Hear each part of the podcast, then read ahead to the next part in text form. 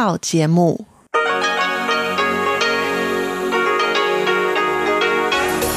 Đây là Đài Phát thanh Quốc tế Đài Loan RTI.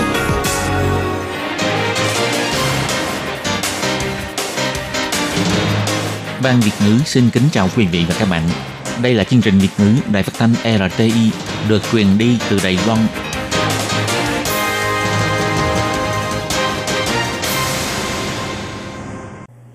Hà xin kính chào quý vị và các bạn.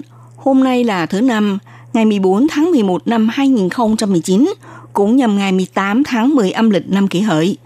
Thưa quý vị, hôm nay chương trình phát thanh Việt ngữ của Đài RT sẽ lần lượt đối với quý vị theo nội dung đầu tiên là tin thời sự, bài chuyên đề, tiếng hoa cho mỗi ngày, chuyên mục cộng đồng người Việt tại Đài Loan và sẽ khép lại qua chương trình ca khúc xưa và nay. Trước nhất do Minh Hà mở đầu và dòng tin thời sự hôm nay. Hỗ trợ sinh viên Đài Loan tại Hồng Kông về nước, Thủ tướng Tô Trinh Sương cho biết lấy việc đảm bảo an toàn và tính mạng làm nguyên tắc cao nhất. Tiếp thân trưởng đại diện Nhật Bản tại Đài Loan, Tổng thống Thanh Văn nói rằng đây là thời cơ thích hợp Đài Loan và Nhật Bản ký kết hiệp định CPTPP. Đánh giá thực lực tốt của hàng không Đài Loan, Hiệp hội Vận tải Hàng không Quốc tế chính thức khai mạc trung tâm huấn luyện tại Đài Bắc. Tập đoàn Dầu khí Đài Loan chào mừng chiếc tàu của dự án khai thác khí đốt hóa lỏng vận chuyển lô dầu đầu tiên tới Đài Loan. Bộ Nội chính sửa đổi luật để chặn đứng bọn môi giới hôn nhân xuyên quốc gia trở lại làm ăn phi pháp. Thông minh hóa kính áp tròng có thể theo dõi sát sao nhãn áp và nước mắt. Và sau đây mời các bạn theo dõi tiếp các tin chi tiết. Phong trào chống dự luật dẫn độ Hồng Kông vẫn tiếp tục gay cứng. Vừa qua, lực lượng cảnh sát Hồng Kông đã đi thẳng vào trường đại học Trung văn Hồng Kông để tìm kiếm và bắt những người biểu tình. Sau đó xảy ra cuộc xung đột nghiêm trọng với sinh viên trong trường, biến khuôn viên của nhà trường trở thành khu chiến trường. Ngày 14 tháng 11, Viện Hành Chính cho biết hiện nay Đài Loan có tất cả 1.021 sinh viên đang du học tại Hồng Kông, lần lượt được chia ra tại các trường bao gồm Đại học Hồng Kông, Đại học Trung văn Hồng Kông, Đại học Khoa học và Công nghệ Hồng Kông, Đại học thành phố Hồng Kông, Đại học Bách khoa Hồng Kông và Đại học Baptist Hồng Kông vân vân. Rạng sáng ngày 14 tháng 11, dưới sự hỗ trợ của Văn phòng Kinh tế Văn hóa Đài Bắc tại Hồng Kông đã đưa nhóm sinh viên nằm trong đợt đầu tiên trở về Đài Loan. Trong hai ngày sẽ có 280 sinh viên lần lượt về nước, trong đó có khoảng 140 tới 150 sinh viên học tại trường Đại học Trung văn Hồng Kông. Sáng ngày 14 tháng 11, Thủ tướng Tô Trinh Sương đưa ra chỉ thị tại cuộc họp viện hành chính, yêu cầu Ủy ban Trung Hoa Lục Địa và Bộ Giáo dục chắc chắn phải lấy việc đảm bảo an toàn và tính mạng của sinh viên Đài Loan đang học tập tại Hồng Kông làm nguyên tắc chỉ đạo cao nhất. Nếu có sinh viên không muốn trở lại Hồng Kông học tập, các đơn vị hiệu quan cũng nên khởi động biện pháp tiếp nối chương trình học cho sinh viên. Người phát ngôn Viện Hành chính bà Kolas Yotaka dẫn lời của Thủ tướng cho biết như sau.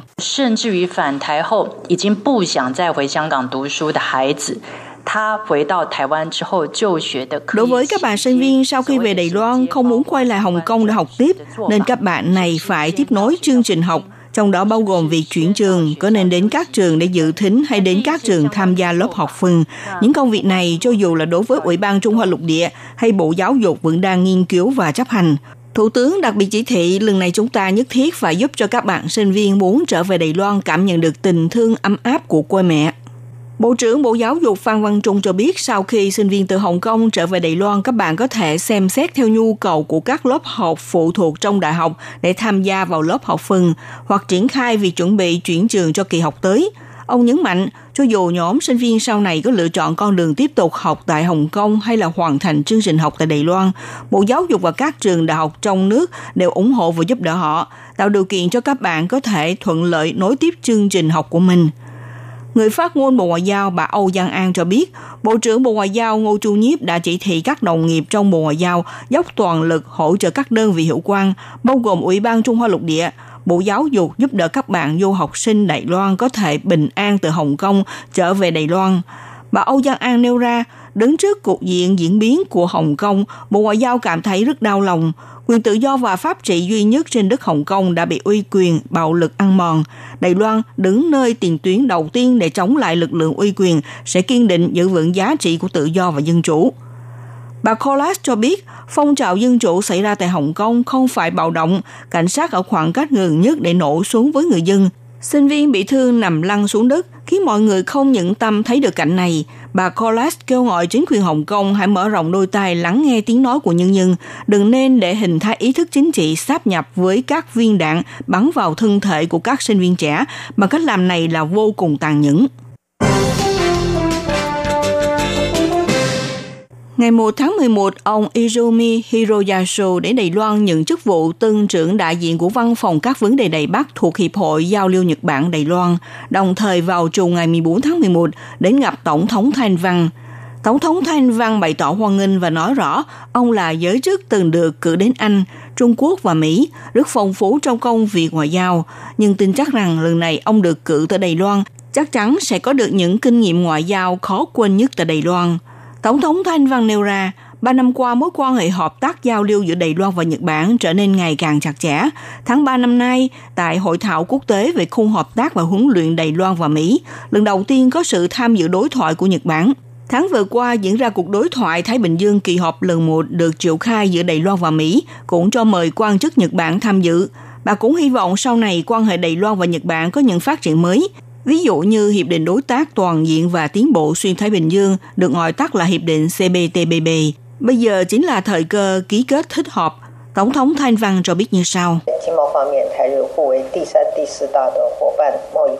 Về kinh tế thương mại, giữa Đài Loan và Nhật là mối quan hệ đối tác thương mại thứ ba và thứ tư lớn. Trong xu hướng kinh tế xuống dốc của thế giới, đây là thời cơ thích hợp Đài Loan và Nhật Bản ký kết Hiệp định CPTPP, cũng giúp ích cho việc cân bằng Nhật Bản và mở rộng thị trường ra nước ngoài. Hy vọng quan hệ hợp tác giữa hai bên có thể hướng theo con đường này để tiến tới. Do tác động của yếu tố chính trị nên ảnh hưởng đến Đài Loan không cách nào được gia nhập vào tổ chức hàng không dân dụng quốc tế. Tuy nhiên, Hiệp hội Vận tải Hàng không Quốc tế được gọi tắt là Hiệp hội IATA là tổ chức phi chính phủ được thành lập từ 120 quốc gia và 290 hãng hàng không trên thế giới đã nhắm vào năng lực thực tế của ngành vận tải hàng không Đài Loan, đặc biệt đến Đài Bắc, thành lập trung tâm huấn luyện nghiệp vụ, sau các trung tâm đã lần lượt khai mạc tại Bắc Kinh, Thượng Hải, Hồng Kông, Seoul và Singapore, trở thành là trung tâm huấn luyện thứ 6 tại châu Á và là trung tâm huấn luyện thứ 30 trên toàn cầu. Ngày 14 tháng 11, Phó Tổng Giám đốc IATA thường trực khu vực Bắc Á Mã Đào phát biểu tại lễ khai mạc Trung tâm huấn luyện Đài Bắc nêu ra, năm ngoái tổng sản lượng vận chuyển hàng không trên toàn cầu đã đạt 4,2 tỷ lượt người, trong vòng 20 năm tới sẽ càng tăng trưởng gấp đôi. Vì vậy, việc nâng cao kỹ năng chuyên môn cho nhân viên phục vụ ngành hàng không trở nên vô cùng quan trọng. Ông cũng kỳ vọng thông qua chương trình thành lập trung tâm huấn luyện thứ tư tại khu vực Bắc Á sẽ thúc đẩy ngành vận tải hàng không càng trở nên an toàn và rất đáng tin cậy. Ông Mã Đào cho biết như sau. Chúng tôi tiên đoán trong 20 năm tới, sản lượng vận chuyển trên toàn cầu có thể tăng trưởng gấp đôi. Các doanh nghiệp vận tải hàng không cũng sẽ sáng tạo thêm 4,8 triệu công việc làm cho thị trường. Trong đó có rất nhiều thuộc lĩnh vực chuyên nghiệp, thế nên để đáp ứng nhu cầu nhân viên kỹ thuật chuyên môn cũng trở nên ngày một quan trọng. Hiệp hội Vận tải Hàng không Quốc tế chọn Đài Bắc làm nơi thành lập trung tâm huấn luyện với mong muốn có thể tạo điều kiện thuận tiện cho mọi người đến đây để tham gia các chương trình huấn luyện của IATA. Chúng tôi cũng hy vọng dựa vào sự thành lập trung tâm huấn luyện Đài Bắc để đào tạo càng nhiều nhân tài chuyên nghiệp cho doanh nghiệp vận tải hàng không, giúp cho ngành nghề của chúng ta trở nên an toàn và có độ tin cậy cao hơn. Hàng năm, Hiệp hội IATA sẽ đào tạo hơn 100.000 học viên, bao trùm các lĩnh vực như dịch vụ trên máy bay, dịch vụ mặt đất sân bay và vận chuyển các hàng hóa nguy hiểm v.v. Sau khi thành lập trung tâm huấn luyện Đài Bắc, các doanh nghiệp bao gồm hãng hàng không China Airlines, hàng không Eva, công ty sân bay Đạo Viên, thậm chí những doanh nghiệp bao thầu nghiệp vụ vận chuyển hàng không có thể tiết kiệm được không ít tiền vé máy bay và chi phí bay. Sau khi hoàn thành chương trình huấn luyện chuyên môn IATA trong nước, thì đồng thời có thể kết nối ngay lập tức với các quy định quốc tế. Tập đoàn Dầu khí Đài Loan CPC đã tham gia vào dự án dùng tàu nổi khai thác khí đốt hóa lỏng, hợp tác với các doanh nghiệp quốc doanh như Hà Lan, Nhật Bản, Hàn Quốc để khai thác khí ga thiên nhiên cách bờ biển phía Tây Bắc của Úc. Bắt đầu từ tháng 12 năm 2018, sau khi đào giếng khoan chính thức sản xuất lô hàng khí ga hóa lỏng đầu tiên được phân phối đến các nước – ngày 12 tháng 11 đã vận chuyển đến cảng khẩu Vịnh An Cao Hùng, đánh dấu mốc quan trọng trong việc hướng đến chính sách hướng Nam mới của Tập đoàn Dầu khí Đài Loan. Ngày 14 tháng 11, Tập đoàn Dầu khí Đài Loan tổ chức lễ chúc mừng. Chủ tịch Hội đồng Quản trị Tập đoàn Dầu khí Đài Loan Âu Gia Thủy cho biết như thế này. Trong này sẽ tượng trưng cho chiếc tàu nổi đầu tiên vận chuyển lô dầu đầu tiên cho tập đoàn, mang ý nghĩa tự sản xuất từ nước ngoài và cũng tượng trưng rằng trong cả một chính sách hướng Nam mới của chúng ta, nằm trong lĩnh vực này chúng ta lại mở ra một chương mới trong lịch sử. Dự án tàu nổi dùng để khai thác khí đốt hóa lỏng được mệnh danh là dự án lớn nhất thế giới, theo tỷ lệ góp phần tham gia của Tập đoàn Dầu khí Đài Loan là 5%.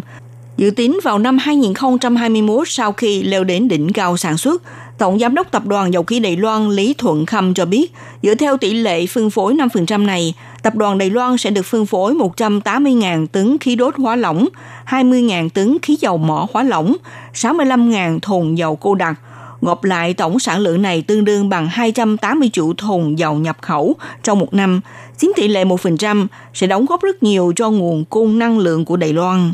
Bên cạnh dự án này, cộng thêm dự án mỏ Ethis như vậy Đài Loan sẽ nhập khẩu khí thiên nhiên từ Úc sẽ đạt tỷ lệ 24%, chỉ đứng sau nước Hoa Thà.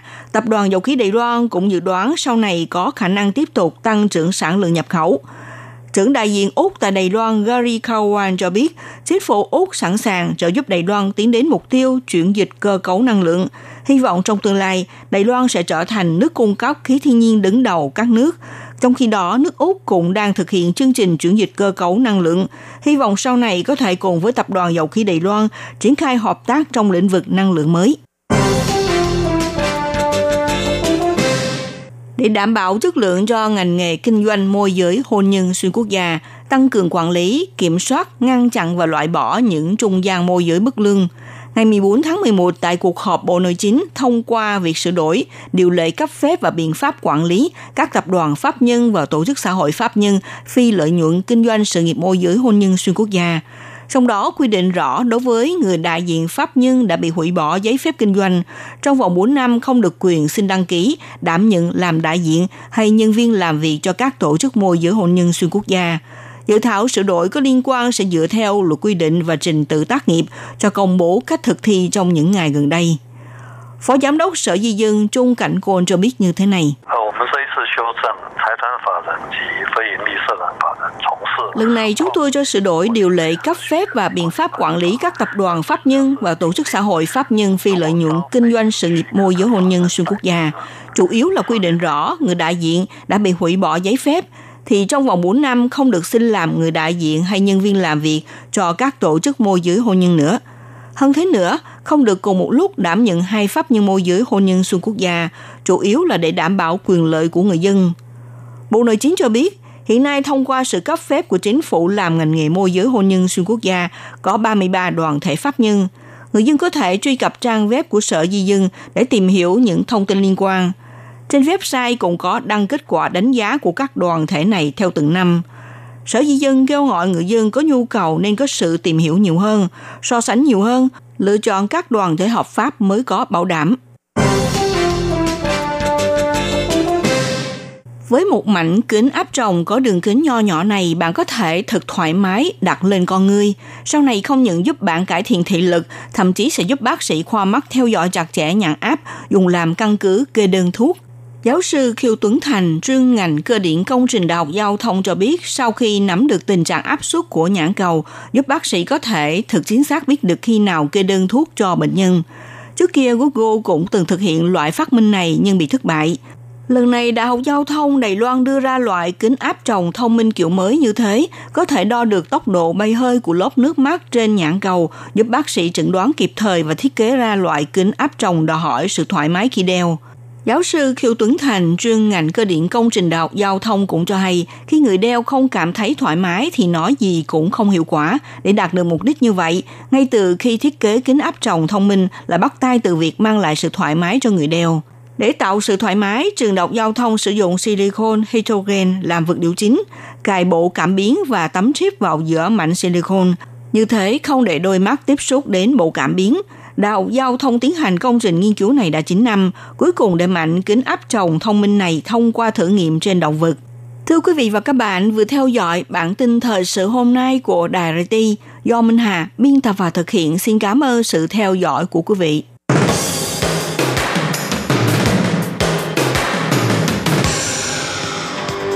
Đây là đài phát thanh quốc tế Đài Loan RTI, truyền thanh từ Đài Loan. Mời các bạn theo dõi bài chuyên đề hôm nay.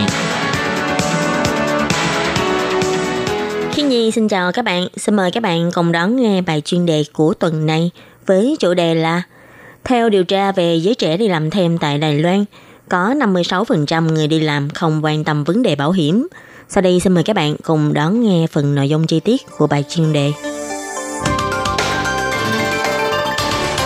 Gần đây, các công việc như shipper hay bán thời gian khác ngày càng trở thành xu thế công việc của giới trẻ. Ứng dụng tìm việc bán thời gian dành cho sinh viên lớn nhất Đài Loan, JetPT tuyên bố. Người dùng tải ứng dụng này đã vượt qua con số 2 triệu lượt người. Và gần đây, công ty này cũng có điều tra báo cáo về người làm thêm Đài Loan dựa trên người dùng của mình. Chỉ trong mùa hè năm nay, đã có 30.000 người lên ứng dụng này để tìm việc.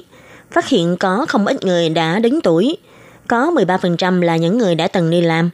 Khu vực có nhiều cơ hội làm thêm nhất là Đài Bắc, Tân Bắc, còn Đài Nam và Cao Hùng có số lượng việc làm ít hơn, lương cũng thấp hơn. Đồng thời, trong số các trường có nhiều học sinh đi làm thêm nhất, trong bảng xếp hạng top 10 toàn là sinh viên của trường đại học tư và con gái đi làm thêm nhiều hơn con trai 20%.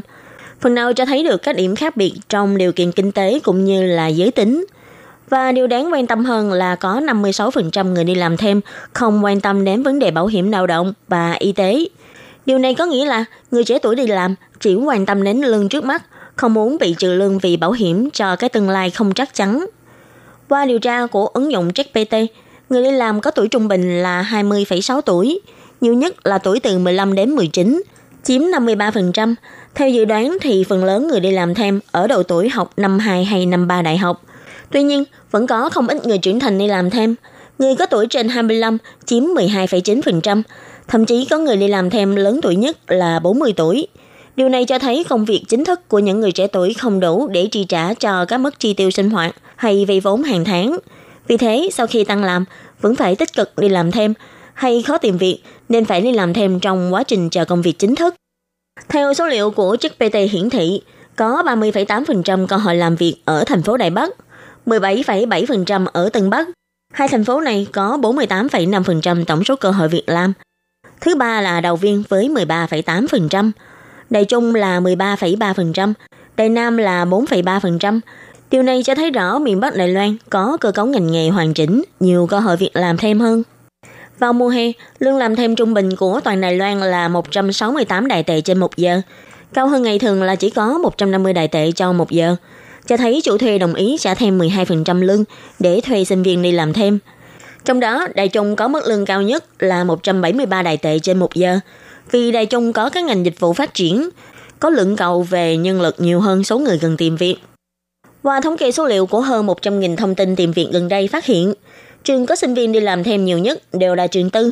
Top 5 trường đứng đầu bảng là trường Đại học Văn hóa, Phụ Nhân, Tam Căn, Minh Truyền và Phòng Giáp – Tiếp theo đó là trường Đại học Kỹ thuật Triều Dương, trường Đại học Dược lý Gia Nam, Đại học Đông Hải, trường Đại học Thủ Đức và trường Đại học Khoa học Kỹ thuật Trung Quốc. Đi làm thêm có thể kiếm thêm tiền sinh hoạt, cho thấy áp lực kinh tế khi học trường tư, cũng như người có điều kiện kinh tế kém hơn sẽ có tỷ lệ học trường tư nhiều hơn. Dường như kinh tế gia đình cũng trở thành điểm khởi đầu không bình đẳng trong xã hội. Theo nhiều định kiến xã hội, con gái dường như được cha mẹ cưng chiều hơn, nhưng thực ra theo thống kê của chức PT, trong số những người đi làm thêm thì nữ sinh chiếm 60%, cao hơn nam sinh 20%, cho thấy con gái cần phải kiếm thêm tiền thu nhập nhiều hơn là nam sinh. Phải chăng là vì trong thời gian đi học và sau khi tốt nghiệp, do sự bất bình đẳng trong nghề nghiệp khiến nữ giới vẫn phải chịu nhiều áp lực kinh tế hơn nam giới. Và khi khảo sát về những điều kiện mà người tìm việc thường quan tâm, thì 94% quan tâm về vấn đề giao thông và khoảng cách của công việc. Tiếp theo đó là tiền lương, chiếm 76,7%, và thứ ba nữa là môi trường làm việc an toàn, 75,8%. Và chỉ có 44,2% những người đi tìm việc quan tâm đến vấn đề bảo hiểm lao động. Cho thấy rõ người trẻ tuổi đi làm thêm chỉ quan tâm đến thu nhập trước mắt, chứ không muốn bị trừ lương vì bảo hiểm cho tương lai. Các bạn thân mến, bài chuyên đề của ngày hôm nay với chủ đề là Theo điều tra về giới trẻ đi làm thêm tại Đài Loan, có 56% người đi làm không quan tâm đến vấn đề bảo hiểm. Do khi nhi biên tập và thực hiện, cũng xin tạm khép lại tại đây. Cảm ơn sự chú ý lắng nghe của quý vị và các bạn. Xin thân ái chào tạm biệt các bạn.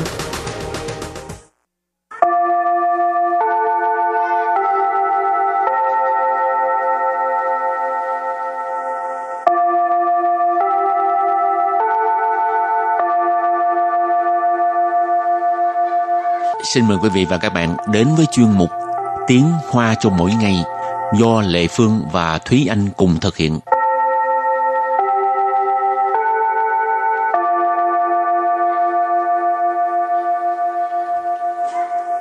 Thúy Anh và Lệ Phương xin kính chào quý vị và các bạn. Chào mừng các bạn đến với chuyên mục Tiếng Hoa cho mỗi ngày ngày hôm nay. Thúy Anh có thích coi uh, khủng long không? Uhm, hồi nhỏ cũng có một thời rất là thích xem phim hoạt hình về khủng long. Ừ. rồi còn lấy sổ để mà ghi chép lại tên khoa học của những con khủng long nữa nhưng mà lớn lên thì chả nhớ cái tên nào cả. Bây giờ còn đi coi không? Mỗi lần mà có triển lãm á. Bây giờ mà đi xem triển lãm về khủng long thì sẽ ờ, xem với góc độ lịch sử và đi chiêm ngưỡng những cái ờ, khảo cổ nghe nói thấy khô khan quá à. mỗi người mỗi thích mỗi ừ. người mỗi sở thích khác nhau Sau mỗi lần mà nghe nói tới lịch sử là lại vân thấy khô khan quá buồn ngủ giống hồi xưa đi học mà học môn lịch sử là là chỉ biết ngủ thôi à ừ. nhưng mà viện bảo tàng thì lịch sử rất nhiều ừ. rồi hôm nay mình học hai câu trong đó có từ khủng long tức là khùng lộn ha câu thứ nhất anh dẫn con đi viện bảo tàng xem triển lãm khủng long và câu thứ hai hình như sẽ triển lãm cho đến hết hè và sau đây chúng ta lắng nghe cô giáo đọc hai câu mẫu này bằng tiếng Hoa. 我带小孩去博物馆看恐龙展，好像会一直展到暑期结束。Thi Anh xin giải thích câu mẫu số 1. 我带小孩去博物馆看恐龙展。我我 ở đây mình dịch là anh. 带小孩带小孩 là dẫn theo con. 去博物馆。去博物馆 là đi viện bảo tàng.看看 là xem. Khủng long Khủng long là khủng long.展Triển ở đây nghĩa là triển lãm. Cho nên khủng long triển là triển lãm khủng long. Và sau đây chúng ta hãy cùng lắng nghe cô giáo đọc lại câu mẫu này bằng tiếng Hoa. 我带小孩去博物馆看恐龙展。我带小孩去博物馆看恐龙展。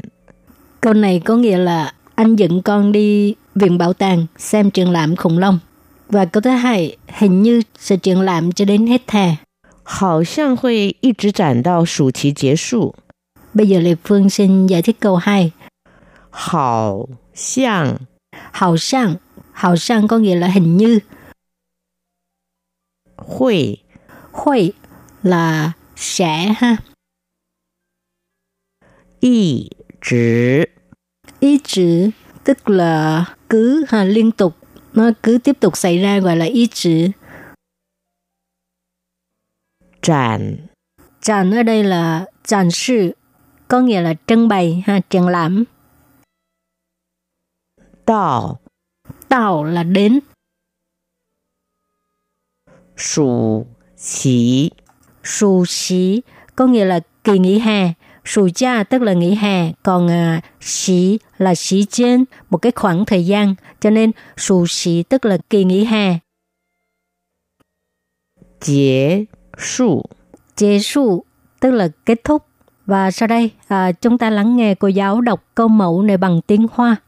好像会一直展到暑期结束。好像会一直展到暑期结束。 Câu vừa rồi là hình như sẽ triển lãm cho đến hết hè. Và sau đây chúng ta hãy cùng đến với phần từ vựng mở rộng.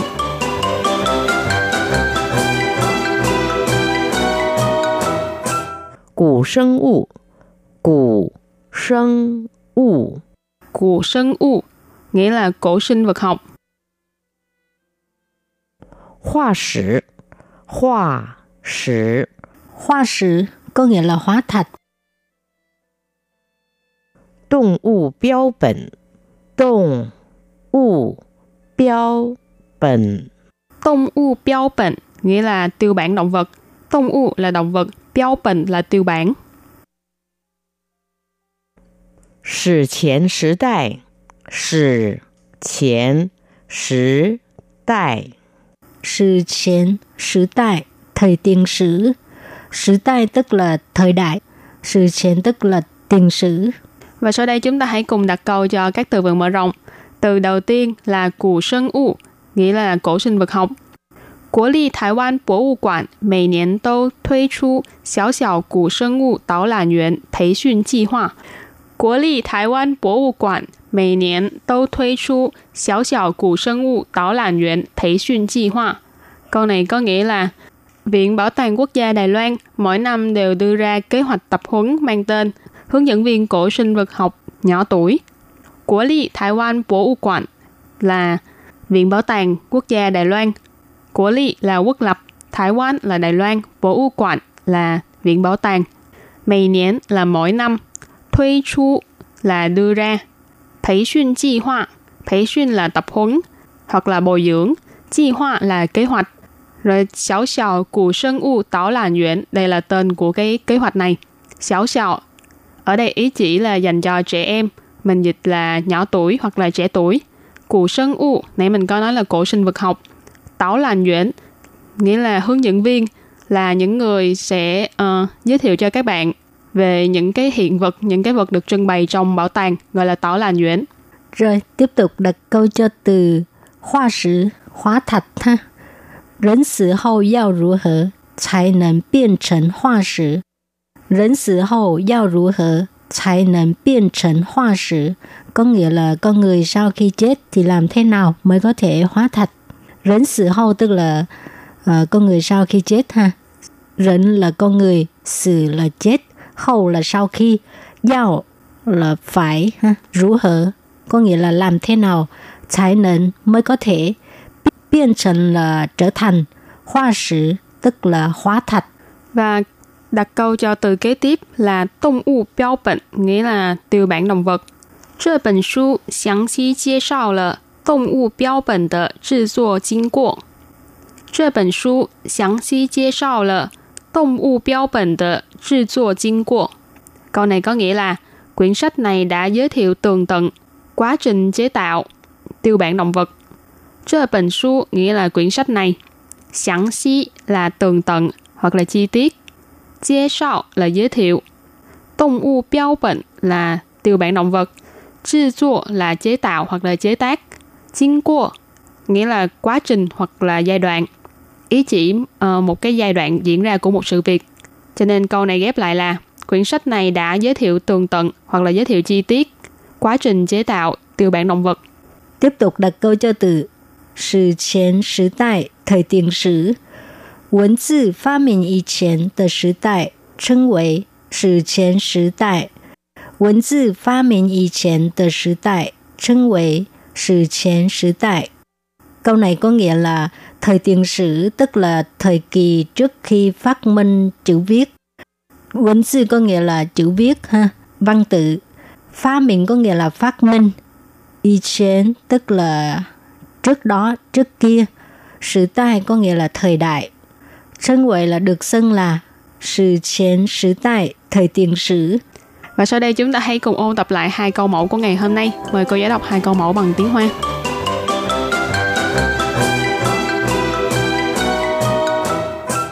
我带小孩去博物馆看恐龙展。我带小孩去博物馆看恐龙展。 Câu này có nghĩa là anh dẫn con đi viện bảo tàng xem triển lãm khủng long. 好像会一直展到暑期结束。好像会一直展到暑 期结束。 Câu vừa rồi là hình như sẽ triển lãm cho đến hết hè. Các bạn thân mến, bài học hôm nay đến đây xin tạm chấm dứt. Cảm ơn các bạn đã đón nghe. Bye bye. Bye bye.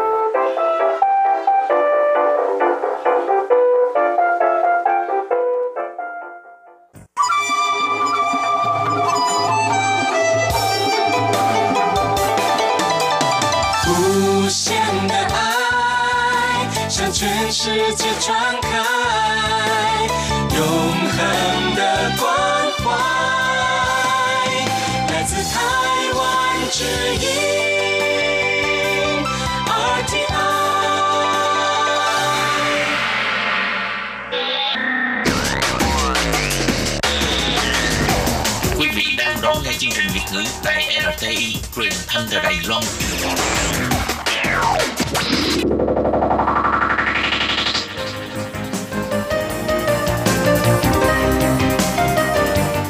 Chào mừng các bạn đến với chuyên mục Cộng đồng người Việt tại Đài Loan do Tú Kim và Hải Ly cùng thực hiện.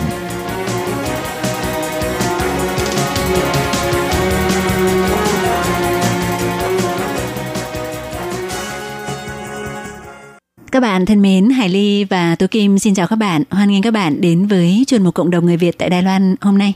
Các bạn thân mến, trong chương mục hôm nay tôi Kim xin mời các bạn à, đón nghe cuộc trò chuyện giữa Hải Ly và chị Trần Thị Huế, một tân nhân dân Việt Nam ở Đài Loan. Chị là người đoạt giải nhất của giải thưởng văn học dành cho di dân mới và lao động di trú năm 2019 với tác phẩm Năm ấy hoa mai nở. Và sau đây, tôi Kim xin mời các bạn cùng theo dõi cuộc trò chuyện giữa Hải Ly và chị Trần Thị Huế nhé. Hải Ly xin gửi lời chào trân trọng tới chị Huế ạ. Dạ, xin chào chị Hải Ly, xin chào các thính giả nghe đài. Mình là Trần Thị Huế, đến Đài Loan được 4 năm rồi. Ừ, thì uh, sở dĩ hôm nay Hải Ly xin mời Huế đến với chương trình để chia sẻ về uh, việc Huế vừa đạt giải nhất của uh, giải văn học dành cho di dân mới và lao động di trú vừa tổ chức lễ trao giải tại uh, khu vui chơi giải trí rừng A Lý Sơn thì uh, uh, trước tiên mời uh, chị Huế có thể giới thiệu kỹ một chút về uh, hiện nay là mình tức là sang Đài Loan và hiện nay đang sinh sống làm việc ở Bình Đông và cái cuộc sống của mình như thế nào ạ? À, xin chào các thính giả nghe đài, mình là Trần Thị Huế. Ừ. À, mình đến Đài Loan theo diện kết hôn đã được uh, 4 năm rồi. Hiện tại thì mình đang ở um, khu vực uh, Bình Đông và có mở một uh, cửa hàng uh, các món ăn về quê hương Việt Nam. Oh, có nghĩa là Huế là chuyên uh, coi như là mở quán ăn Việt Nam và để phục vụ cho uh, người dân Đài Loan cũng như là những đồng hương mà có nhớ cái hương vị quê nhà có uh, thể thưởng thức phải không ạ? Dạ vâng, dạ. Ừ. Thì không biết là quán ăn của mình tên là gì và ở cái địa điểm nào ấy nhỉ? Dạ quán ăn của của của mình thì ở cách ga Bình Đông khoảng 1 km. Ừ. Quán có tên là quán phở quê hương tại vì cũng nhớ quê. Thế oh. nên là đặt tên là quán phở quê hương, tiếng Trung là Cu Xiang Hớ Phận. Ồ, oh, Cu Xiang Hớ Phận. Vậy uh, Huế mở cái quán phở này được uh, lâu chưa ạ? À, mình mở quán phở này được uh, hơn một năm rồi. Ừ. Và Hải Ly thấy là, phải nói là một cái ờ, điều rất là thú vị là trong ờ, rất nhiều những thí sinh tham dự vào ờ, giải thưởng văn học dành cho di dân mới và lao động di trú của năm nay thì vinh dự là di dân mới người Việt của chúng ta đã đạt được cái giải cao nhất, đó là giải nhất và đã vượt lên trên rất là nhiều những cái thí sinh không những đến từ Việt Nam mà còn nhiều các cái quốc gia khác như là Indonesia này, Thái Lan này, vân vân. Thì uh, trước tiên uh, Huế có thể phát biểu một chút về cái cảm tưởng khi mà mình được biết là mình đạt giải ấy, thì Huế có cảm tưởng ra sao ạ? Cuộc thi này thì em đã biết từ rất lâu rồi. Uh-huh. Thế nhưng mà năm nay thì uh, mình có một cái cảm giác là mình muốn viết ra cái câu chuyện, muốn viết ra muốn tham gia um, giống như kiểu chia sẻ một câu chuyện vậy cho mọi người cùng hiểu rõ hơn về cuộc sống uh, của chị em tân di dân những cái khó khăn khi mà hòa nhập vào cuộc sống tại Đài, Đài Loan này. Uh-huh. Thế khi mà tham gia thì cũng không nghĩ là mình đạt giải nhất, nhưng mà khi mà ban tổ chức thông báo thì mình cảm thấy rất là rất là vui. Trong khi đó thì cũng có đọc qua những cái tác phẩm của mọi người thì thấy uh, tác phẩm của mọi người cũng cũng rất là hay thì không những mà em đọc những cái tác phẩm ờ, của năm nay tham gia mà đọc cả những cái tác phẩm của những năm trước. Bởi vì thông qua đó thì mình có thể hiểu hơn về cuộc sống của di dân cũng như là di công uh, trên cái hòn đảo này. Thì em nghĩ chắc cũng một phần là mình mình may mắn á. Tại vì uh, những tác phẩm của mọi người thì cũng cũng viết rất là rất là hay uh, cũng rất là cảm động. Ừ, tức là mình đọc cái những cái tác phẩm uh, của thí sinh những cái thí sinh khác dự thi cuộc thi này là đọc uh, trước đây rồi hay là uh, Huế đọc để tham khảo xong rồi sau đó mình mới viết cái bài của mình? Em thì em không có đọc trước nhưng mà khi mà mình đạt giải rồi đó thì tại vì cũng rất là bận nên lúc hôm mà đạt giải rồi thì mới mới đọc lại đọc mấy lần lại của cả những cái năm trước nữa Oh. mình đọc để mình cái mục đích của em là đọc để mình cảm nhận về về bởi vì cái ban đầu em tham gia cuộc thi này là mình cũng muốn viết để mình chia sẻ những cái cái giống như kiểu là cái một phần góc khuất một cái phần uh, cuộc sống của chị em để cho mọi người cùng hiểu và đồng cảm uh-huh. và cùng nhau giúp đỡ Ừ. cho nên là đến lúc mà khi mà đạt giải rồi thì mình cũng lật lại mình đọc những cái tác phẩm của mọi người oh. thậm chí rằng là um, những cái tác phẩm của ví dụ như là Philippines hay là những cái tác phẩm của Thái Lan mặc dù của ủy á, thì em cũng cũng chưa đọc rành uh, rồi là những cái tiếng tiếng Thái Lan hoặc tiếng Philippines thì mình cũng không biết thế ừ. là nhờ chồng đọc lại bằng tiếng Trung để mình mình hiểu hơn nói chung là mình hiểu hơn về cuộc sống của di công cũng như di dân tại Đài Loan này. Ờ, có nghĩa là uh, Huế thì uh, mới sang được một thời gian do vậy là tức là đọc chữ thì chưa đọc được hết toàn bộ nhưng mà nếu mà ông xã mà đọc giúp mà nghe thì có thể hiểu được nhiều hơn đúng không? Dạ vâng dạ. Ồ, vậy cho Hải Ly hỏi là uh, khi mà biết được có cái cuộc thi này rồi thì Huế mới uh, uh, tức là có hứng thú để mình viết văn để chia sẻ về cái cuộc sống của những cái chị em mà sang đây cũng à, sang Đài Loan lập gia đình như mình hay là bản thân Huế trước đây khi mà ở Việt Nam thì mình đã có cái sở thích là uh, coi như là yêu văn thơ rồi. À, thực ra thì em ở Việt Nam thì cũng thích làm thơ làm văn khi mà sang đây thì lúc ban đầu thì mình cũng chưa quen nhiều chị em rồi. Những cái lúc nhớ nhà những cái lúc mà buồn thì, thì cũng thường viết. Những cái câu chuyện thì mình cũng thường viết là nói chung với dạng nhật ký vậy đấy. Cũng ừ. chưa bao giờ mà gửi tác phẩm đến một cái cái cuộc thi, thi. nào hết. Ừ. thế nhưng mà cái lần này thì mình mình mình muốn viết ra để mình mình gửi để ừ. cho mọi người cùng cùng hiểu hơn về cuộc sống của chị em ở bên đây vậy đó. Ừ thì uh, có thể mời Huế chia sẻ một chút về cái câu chuyện mà mình đã đoạt giải trong cái uh, giải văn học này là chủ yếu là tức là bắt nguồn cái cảm hứng là từ cái câu chuyện thật hay sao và cái quá trình mình viết thì mình có những cái cảm xúc như thế nào và có thể mời uh, Huế có thể chia sẻ với mọi người được không ạ? Dạ vâng. À, thế thì câu chuyện là của em có tựa đề là năm ấy hoa mai nở. Ừ.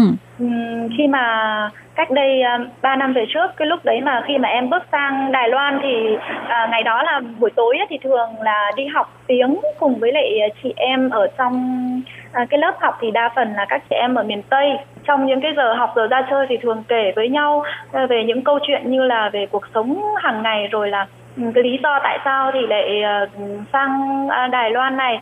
Thì uh, xong rồi thì uh, mọi người mới kể với câu chuyện của, của cái chị đấy là khi mà sang đây lấy chồng sau đó thì chồng thì thì là ngoại tình. Um, rồi thì bị chồng đánh đập. Ừ. cũng sinh được một người con gái thế xong rồi thì uh, đánh đập và đến đến uh, phát điên đấy xong rồi um, nhà chồng trả về thì cũng bị trả về Việt Nam như thế. Tại vì là mọi người đều quen với cái chị đấy hết thế em nghe câu chuyện thì em em em nghe em rất là cảm động. Thì mình nghĩ là mình để ở trong trong trong lòng vậy thôi. Ừ. thì với lại cũng có nghe rất là nhiều mọi người chia sẻ về tại sao lại sang Đài Loan rồi là những ngày đó như thế nào. Thì mặc dù thì em với ừ, ông xã hiện tại thì là là quen nhau ở bên Việt Nam ừ. không có qua môi giới.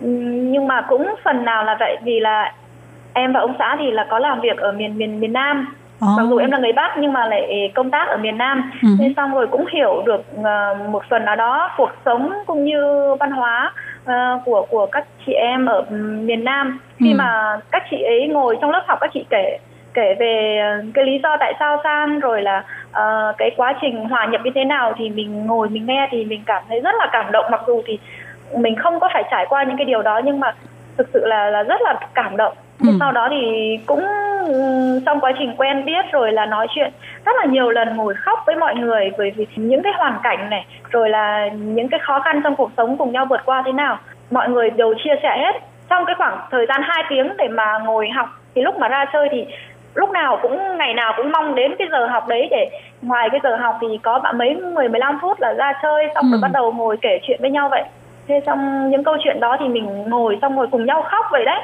Nhưng mà lần này thì muốn là viết ra thấy có cái cuộc thi này thông báo. Ừ. thông báo cuộc thi có cái cuộc thi này thì chỉ còn hai ngày nữa thì là đã hết kết thúc cái cái thời hạn để gửi bài.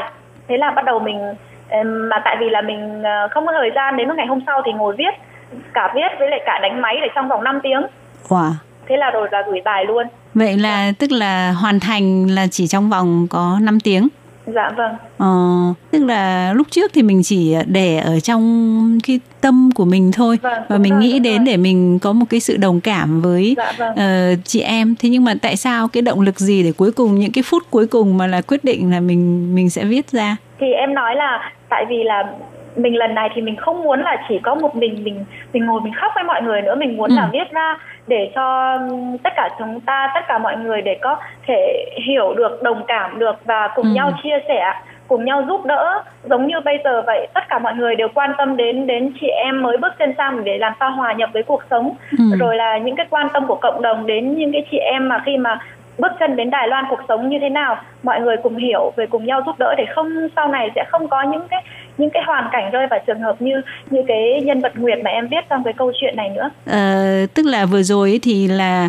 à, Huế có giới thiệu đến cái phần đầu của câu chuyện, tức là cái uh, uh, chi tiết nó hơi cái nội dung nó hơi hơi buồn một chút, có nghĩa là cái uh, sự bất hạnh của Nguyệt khi mà gặp phải một cái người chồng không tốt và đối xử uh, không ra gì. Sau đó thì uh, vì đã tức là không có một cái chỗ nào để mà có thể nhờ sự giúp đỡ hay tâm sự chia dạ. sẻ mà dẫn dạ, đến cái sự tức là uh, đau khổ dạ. đến mức mà cuối cùng hóa hóa điên sau đó thì vâng.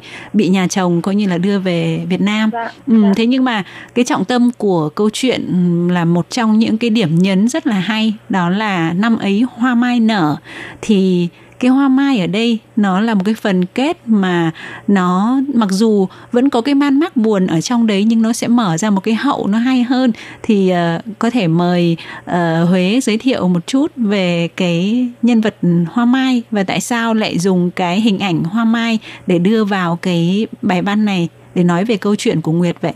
Tại vì cái lý do thứ nhất là em em cũng rất là thích hoa mai. Ừ. hoa mai cái thứ hai nữa là khi mà em em lấy bối cảnh là một cái câu chuyện là cái cái cô gái tên Nguyệt người miền Tây ừ. ừ. thì em muốn đưa cái hình ảnh hoa mai vào ừ, tại vì là cái cái bông hoa mai á, có những cái loài hoa mà trên cây là um, tàn nhưng mà không héo tức là trên cây nó nó nó tàn nhưng mà nó không khi mà rơi xuống đất là nó không có héo thì em yêu hoa mai và em cũng cảm nhận và em cũng có một cái quan sát là khi mà cái cây mai á cái cái bông hoa mai khi nó nở nó nở rất là rực rỡ và khi mà mùa xuân đến nó nó nở nhưng mà lúc mà nó không muốn rằng là nó héo úa trên cái cây đấy à. mà nó sẽ um, khoe hết sắc với với đời khi nào ừ. mà chỉ khi nào lìa cành xuống dưới đất mình để ý từng cái cánh từng cánh một ở trên cái cái cái bông hoa mai nó rơi xuống đất và à. đến lúc tận cùng rơi xuống đất nó vẫn còn giữ nguyên cái sắc sắc màu vàng đấy ừ. nó cũng không hề héo luôn thì cái chi tiết đấy thì em nghĩ rằng là giống như cuộc đời của chị em phụ nữ khi mà cuộc sống dù ta đưa đẩy đến đâu đi chăng nữa thì mình cũng vẫn phải giữ cái nét tinh khôi cái nét đẹp trong mình mặc dù là nhân vật nguyệt thì đã mất rồi ừ. thế nhưng mà em muốn viết một cái kết thúc cho là cái hình ảnh cái hoa mai nở tức là mình thấy cái tết thì cái tết là mọi người cùng sum vầy và giống như kiểu cái vòng tuần hoàn của trời đất ừ. là em muốn hy vọng rằng là mặc dù nguyệt thì đã mất rồi nhưng mà cái ừ. vòng tuần hoàn đấy những cái người phụ nữ khác sẽ có một mùa xuân rực rỡ Wow, phải nói đây là một cái à, cảm nhận vô cùng là sâu sắc và Huế đã dùng cái hình ảnh hoa mai để tượng trưng cho hình ảnh của cái người phụ nữ và đặc biệt là người phụ nữ Việt Nam vô cùng đẹp. Vâng và nếu như các bạn uh, có dịp xem được cái tác phẩm này thì chúng ta sẽ thấy được là chị Trần Thị Huế viết tác phẩm với một cái phong cách rất là tự nhiên chân thật nhưng rất là đẹp và gây cảm động lòng người. Và đẹp hơn nữa, đó là cái kết của câu chuyện này rất là có hậu và muốn biết được cái kết như thế nào thì Tố Kim à, xin mời các bạn tiếp tục theo dõi cuộc trò chuyện giữa Hải Ly và chị Trần Thị Huế trong trong một tuần tới cũng vào giờ này nhé. Chương một hôm nay của chúng tôi cũng xin được tạm dừng ở đây. Tố Kim và Hải Ly xin cảm ơn các bạn đã chú ý theo dõi. Hẹn gặp lại các bạn vào trong tuần tới. Các bạn nhớ đón nghe nha. Thân chào tạm các bạn. Bye bye. Bye bye.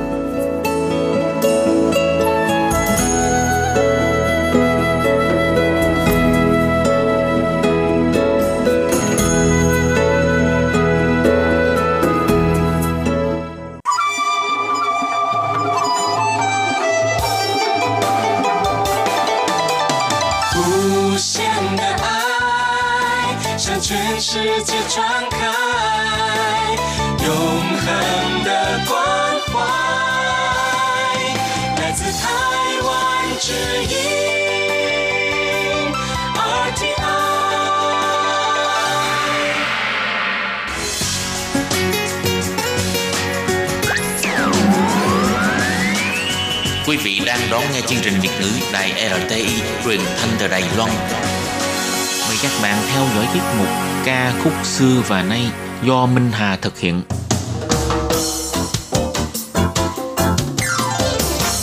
Xin đón chào các bạn đến với chương trình Nhạc trẻ trọn lọc của đài RTI. Trong chương trình này, Minh Hà sẽ giới thiệu những ca khúc Trung Hoa cùng album đang được giới trẻ Đài Loan yêu thích nhất.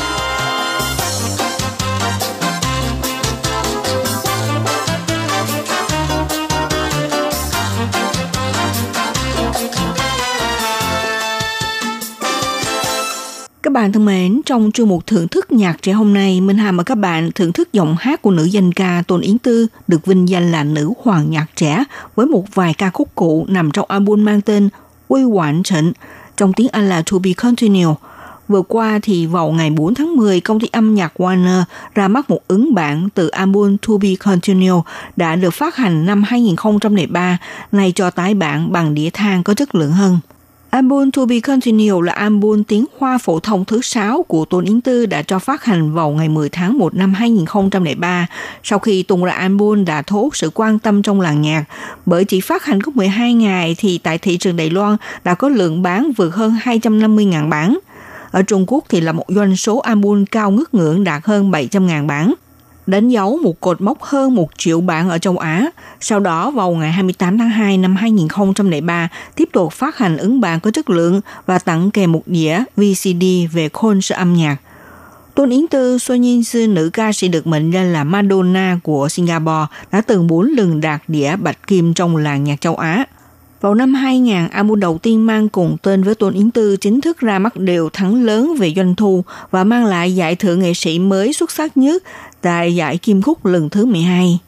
Vào cuối năm 2004, Tôn Yến Tư quyết định thực hiện một cuộc cách mạng trong làng showbiz nhạc hoa khi tuyên bố rằng cô nàng sẽ tung ra album Stephanie, tên tiếng Anh của cô, với toàn bộ các ca khúc trong album đầu tay, nhưng được mix theo một phong cách hoàn toàn mới do chính tay cô thực hiện. Album Stefani đã thành công ngoạn mục khi nhận được lời khen ngợi từ các nhà phê bình. Tự tin với thành công đầu tiên trong vai trò người thu âm, Tôn Yến Tư mạnh dạn thành lập công ty đĩa nhạc Make Music. Đồng thời, chính album thứ 8 Stephanie cũng mang lại giải thưởng nữ nghệ sĩ xuất sắc nhất tại giải Kim Khúc lần thứ 16. Trước khi chưa ký hợp đồng với công ty âm nhạc, Tôn Yến Tư Xuân Nhiên Chi là một trong số những nghệ sĩ hiếm hoi của làng nhạc tự mình thu âm đĩa hát, tổ chức các hoạt động tuyên truyền quảng cáo album, với số vốn là 4 năm theo học chuyên ngành marketing tại trường Đại học Công nghệ Nản Giảng Technological ở Singapore. Các chuyến giao lưu giữa Tôn Yến Tư với các fan tại Đài Loan, Trung Quốc, Hồng Kông, Malaysia và Singapore đều thành công rực rỡ. Sau đây mời các bạn cùng thưởng thức ca khúc mang cùng tên album Quy Hoàn Trận trong tiếng Anh là To Be Continued, do ca sĩ Tôn Yến Tư, Xuân Nhiên Sư thể hiện.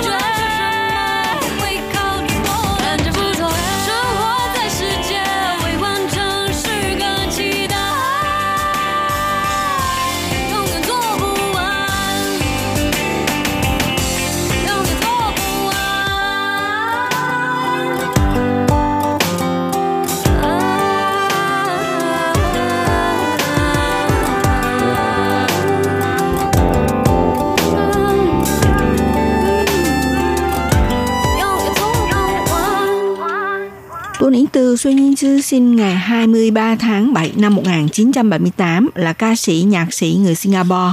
Cha là ông Tôn Diệu Hoành là giáo sư tại trường độc công nghệ nạn giảng Singapore. Mẹ là giáo viên trường học công nghệ. Tôn Yến Tư lớn lên tại một gia đình gia giáo nghiêm khắc, có một bà chị và một em gái. Cô từ nhỏ đã yêu thích âm nhạc, 5 tuổi đã bắt đầu theo học piano, đặt nền móng cho âm nhạc sau này của cô. Vì thân hình khá bé nhỏ nên cô cũng học rất nhiều môn thể thao như là bơi lội, kickboxing, bóng rổ vân vân. Lần đầu tiên bước chân lên sân khấu biểu diễn vào lúc 10 tuổi, cô cũng được đậu văn bằng cấp 8 về piano của ABRSM. Cha cô mong muốn cô vào trường đại học công nghệ nản giảng của Singapore. Cô thuận lợi thi đậu vào năm 2000. Cô tốt nghiệp với thành tích xuất sắc của ngành marketing tại Đại học Công nghệ Nản Giảng. Khi học đại học thì cô từng đảm nhiệm hát chính cho ban nhạc của trường. Năm 18 tuổi, sáng tác bài hát đầu tiên mang tên là Someone. Cha mẹ vì cô đã ghi danh cho cô vào LWS School of Music để mà học về âm nhạc. Năm 1998, ông Châu Kiến Huy khi đó sắp nhậm chức chủ tịch hội đồng của công ty âm nhạc Warner Music ở Taiwan có dịp đến thăm trường âm nhạc. Trong chuyến đi này là nhằm thăm dò nơi thiên hậu Trịnh Tú Văn ghi âm tại Singapore. Lúc đó thì công ty Warner Music Taiwan cũng có ý định là tìm kiếm thêm một nhân tài mới. Khi ấy, trường sắp xếp vài người có biểu hiện tốt trình bày. Chất giọng đặc biệt cùng với kỹ thuật âm nhạc vững vàng của Tôn Yến Tư khiến cho công ty Warner Music Taiwan rất phấn khởi, tỏ vẻ chim mộ.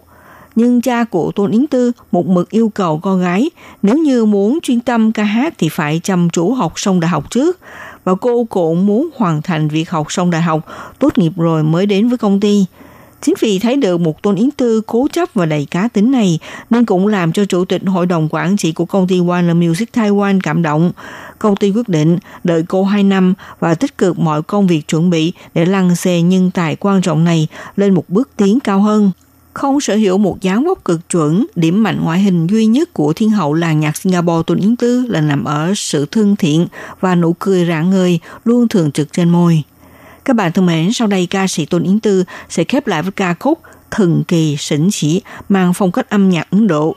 Để đây Minh Hà xin khép lại chuyên mục nhạc trở hôm nay. Hẹn gặp lại các bạn vào buổi phát kỳ sau.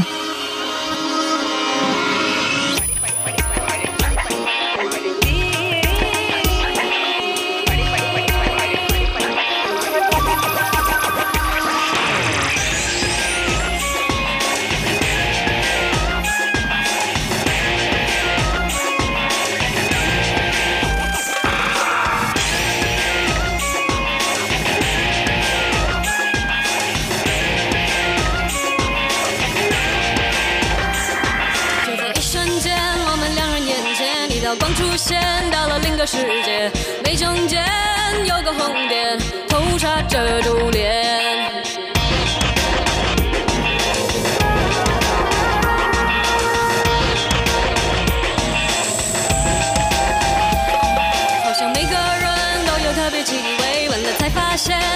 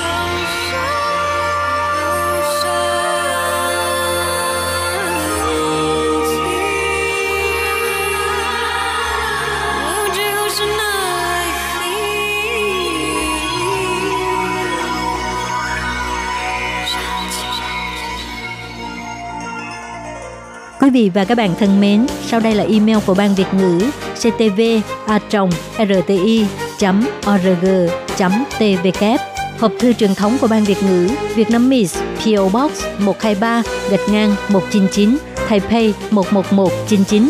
Còn thính giả ở Việt Nam xin gửi đến hộp thư số 104 Hà Nội Việt Nam.